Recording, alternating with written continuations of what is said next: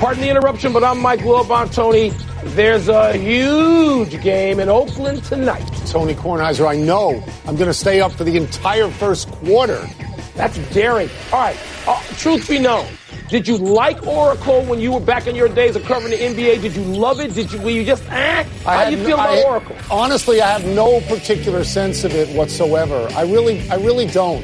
I mean, the, the arenas that I remember are pretty much all gone now.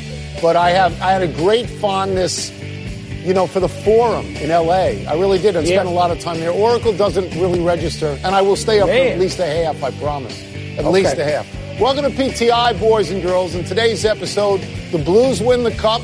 Kyrie fires his agent, and Mark Jackson and Jeff Van Gundy join us for five good minutes. But we begin today with the last game ever at Oracle, which tips off in a little more than three hours between Toronto and Golden State. The Warriors kept the series alive by winning game five in Toronto, but now the Warriors must face the reality that Kevin Durant is not walking through that door. Well, but if Toronto loses this, things will get real shaky for game seven. Yeah. So who has the advantage tonight? Toronto. Toronto has the advantage tonight, Tony, just looking at two basketball teams. I mean, the Warriors, every time I talk to uh, a, a, current player in the NBA, a recent former player, Hall of Fame player, they all say the same thing. I mean, all, I mean like 90%. They say, look, these people are decimated. And at some point, you're not the same team anymore because you're tired. You don't have the firepower. The tank's on E. And that's what you hear. And I believe them because right. they all played the game between uh, five and 20 years of people I've yeah, I don't care to. about them. I care about you.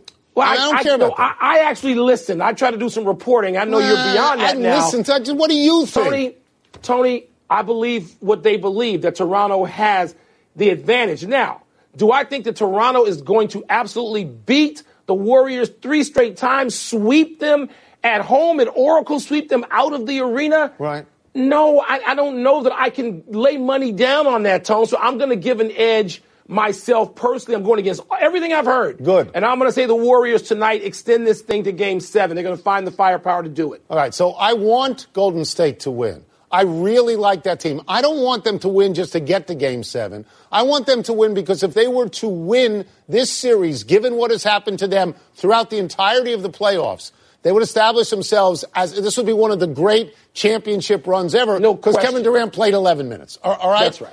But I think Toronto is going to win. They are 3 and 0 so far at Oracle. None of the games has been single digits. I mean, no. I, you know, I, I, I just I, I look at them I think they're going to win it. The, the question I have is this.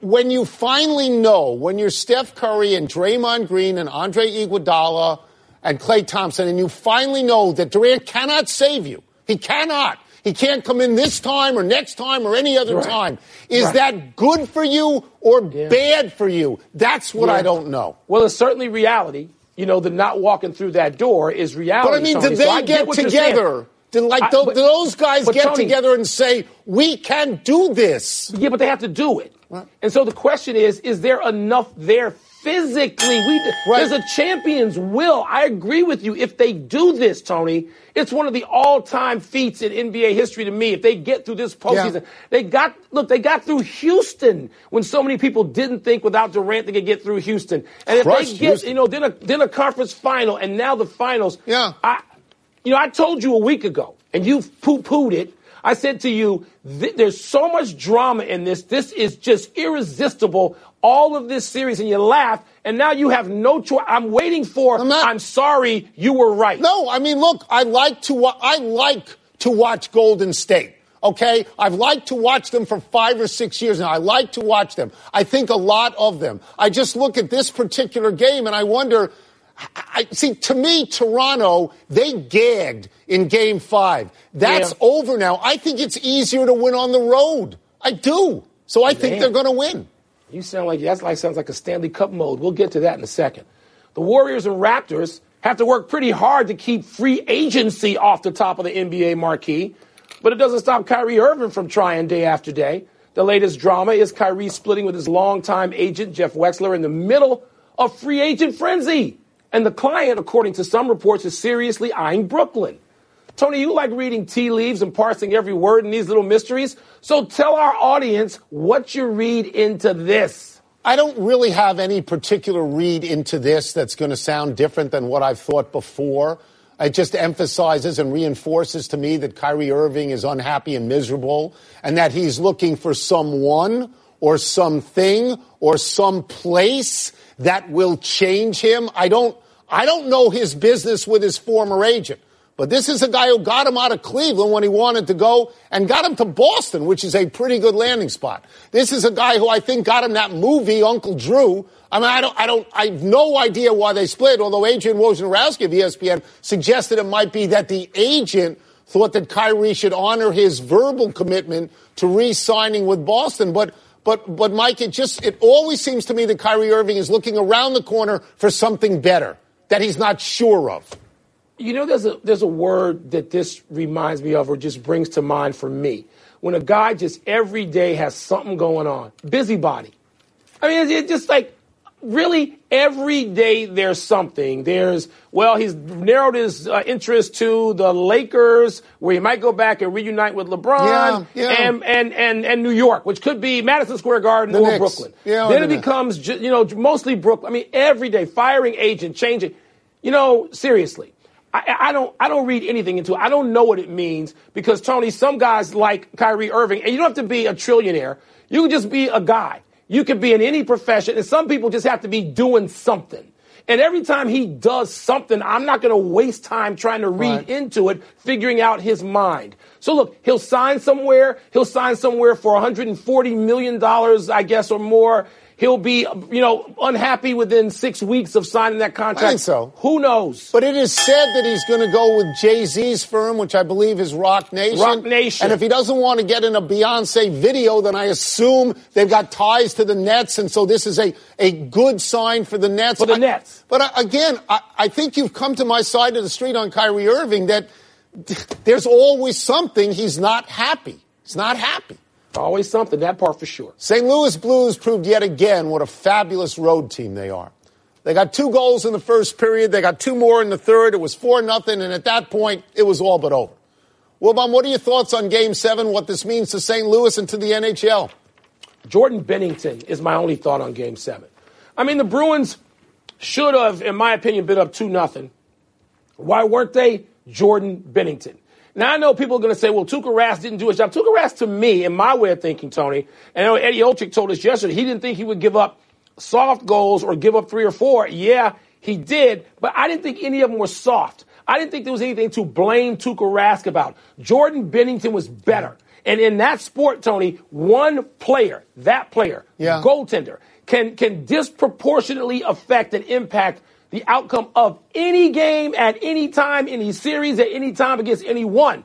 Jordan Binnington. And by the way, Tony, maybe this will give some fresh life to the NHL, whose ratings, the viewership, way up. I would high. attribute that to Boston because I always think the original six, you know, when it's Boston, the Rangers, the Blackhawks, Canadian, Toronto, which had been for a while for them, and Detroit, it always helps. But goodness, I think St. Louis really carried some of the freight this time. Just to uh, to amplify that a little bit, the overnight ratings were the highest in hockey since 1974, and they're up. No ratings are up. Our ratings aren't up. Nobody's ratings are ever up. And hockey's rating went way up with that. In terms of the game, and I did watch two periods, or a period and a half anyway. The the goal for St. Louis with 7.9 seconds left Yeah, in, the in first, the- in the first. That is a terrible Killer. way. That, first Killer. of all, Rask is left defenseless at that point. Defense is not and his it is fault. a terrible way to go into the locker room if you're Boston. What, what struck me is, and I saw this last year with Washington, it was so surprising to me. St. Louis, they put people in their indoor arena, they put people in Busch Stadium. There's this Yeah. great celebration. Yeah. I know that you agreed with me. We wanted to see St. Louis win because they in, they are part of the original expansion, and they're the only team from that expansion that's still in the league that had never won since Well, Tony, 1967. this is one of those This deals is where- good. When new You know, teams I- bubble I up, it's you- good. I told you I can't root for St. Louis teams, but I'm happy for St. Louis now that this has happened. I don't know that I Yeah. was rooting for. I can't root for St. Louis. That is not in the Chicagoans' DNA.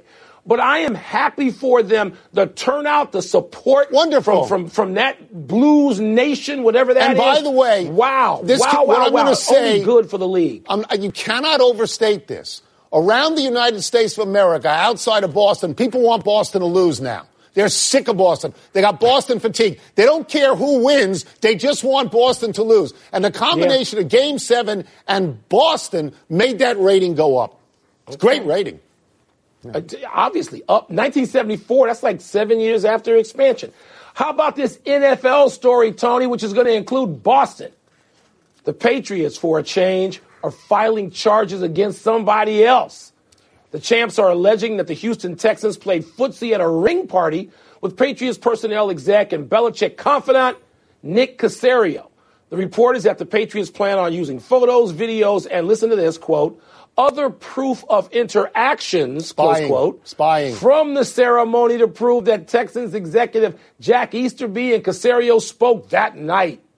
The Texans have requested permission multiple times to interview Caserio to be their GM, but the Patriots had yet to grant it. Tone, is this important enough to fight formally? Well, I certainly hope that now that Robert Mueller doesn't have to worry about the president, that he can get on this so we won't have any whitewash of collusion. If I understand this correctly, a guy who used to work for the Patriots was invited, and now works for Houston, was invited to the ring ceremony, which I believe was at Robert Kraft's house. At that ceremony, he sidled up to and had some conversation, I guess, with somebody who continues to work for the Patriots. And then shortly thereafter, if not the next day, Houston fired its GM and, and would like to offer the job to this particular fellow. Now, maybe that's tampering. I think it's smart business, but maybe that's tampering. I don't know. What else is a cocktail party good for if you can't yeah. sidle up to somebody and improve your position? Yeah. Look, I understand this may fit the letter of the law, but seriously, and I, you know, and Tony, people accuse the Patriots of everything, and so finally they look like they got, they can go and say, "I got you, we got this." To Roger Goodell, who should just dismiss it. He should just say, "You know what? Seriously, I understand letter of the law. There's also spirit of the law. Yeah. And if this is letter of the law, they should get rid of this. You know, I'm always saying to the NBA, get rid of these stupid tampering rules. They're foolish. They're, they make you look bad, and you're not stopping anybody from doing the business they want to do. And I'll say the same thing to the NFL. Get this gone. Yeah, I mean, just briefly, the, the Patriots understand the rules better than anybody understands the rules because they're right at the edge of them all the time. And it may be, Mike, and I think this, they just are looking for the draft pick. If they can get a draft pick, they're going to be great with this. Let us take a break. But coming up, without Kevin Durant, where should the Warriors look for extra points tonight? We will ask Mark Jackson and Jeff Van Gundy. We'll also ask them what sort of talks they would give this Raptors team before they walk out on that floor. By the way, Belichick loses people all the time. The only person that matters is Belichick. He wins. Johnny got a toy golf set when he was three, and from that day on, he was hooked. All he wanted to do was golf, golf, golf. He'd be on the links before school, after school. All he ever wanted was to go pro. And then, one day, when he was holding his grandson and thinking about his 12 handicap, Johnny realized it just might not happen for him. But you know what did happen for him? He switched to Geico and saved a bunch of money on car insurance. So that was good, and so was hanging out with his grandson.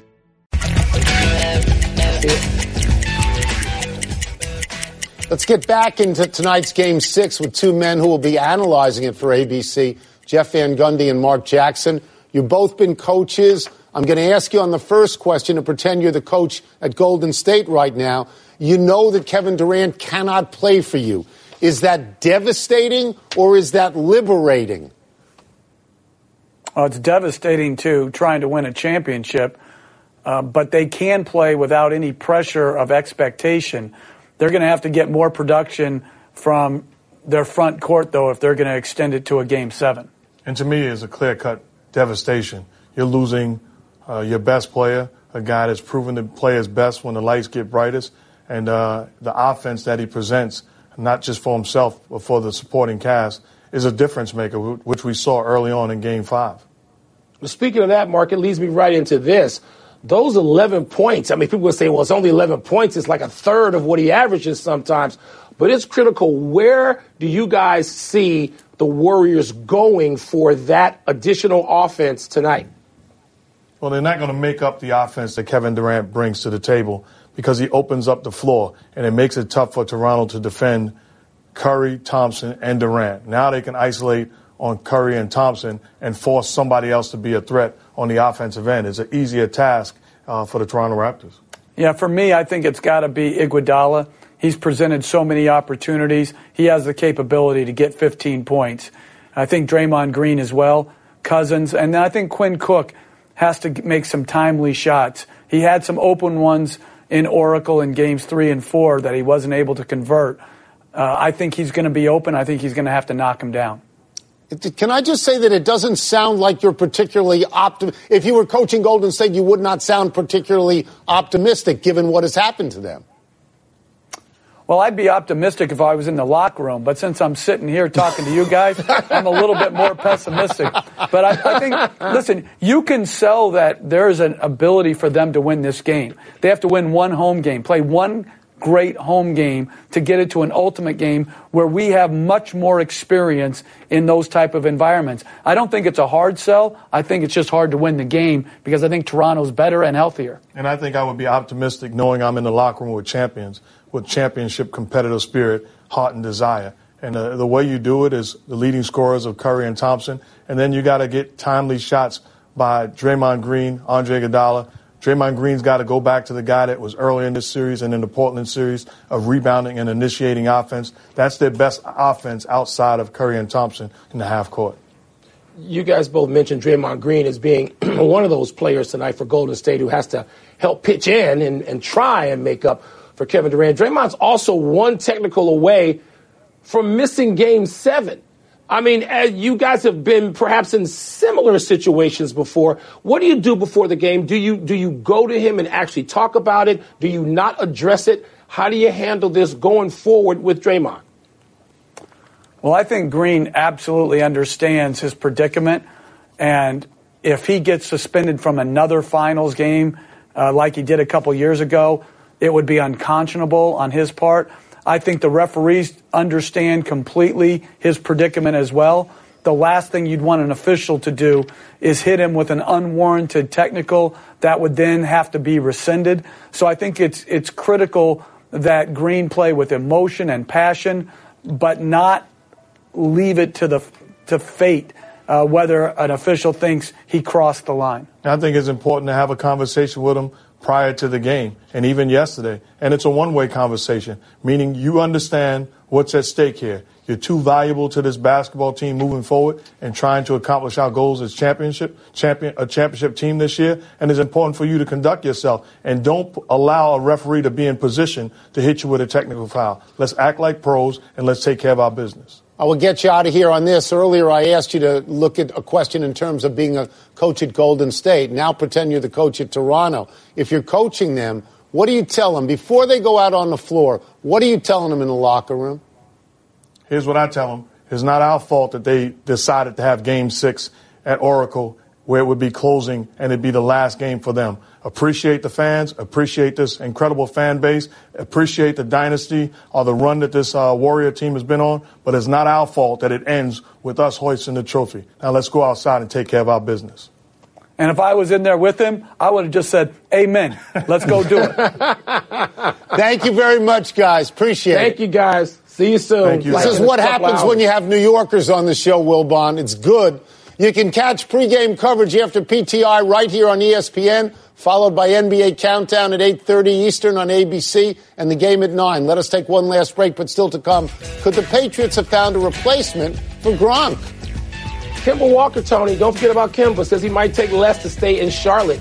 You'd always take less, wouldn't you? No. No. Happy time. People, happy 29th birthday, James McCann. He's a catcher for the Chicago White Sox. He's in his sixth year in the majors, and nobody outside of Chicago and Detroit has probably ever heard of him. But he's batting 329 this season, which has to warrant some discussion for the All Star game if he keeps it up. He has a great nickname for a catcher, McCannon, because this guy will throw you out. A research team has not yet determined if he's related to Brian McCann and therefore hates all bat flips.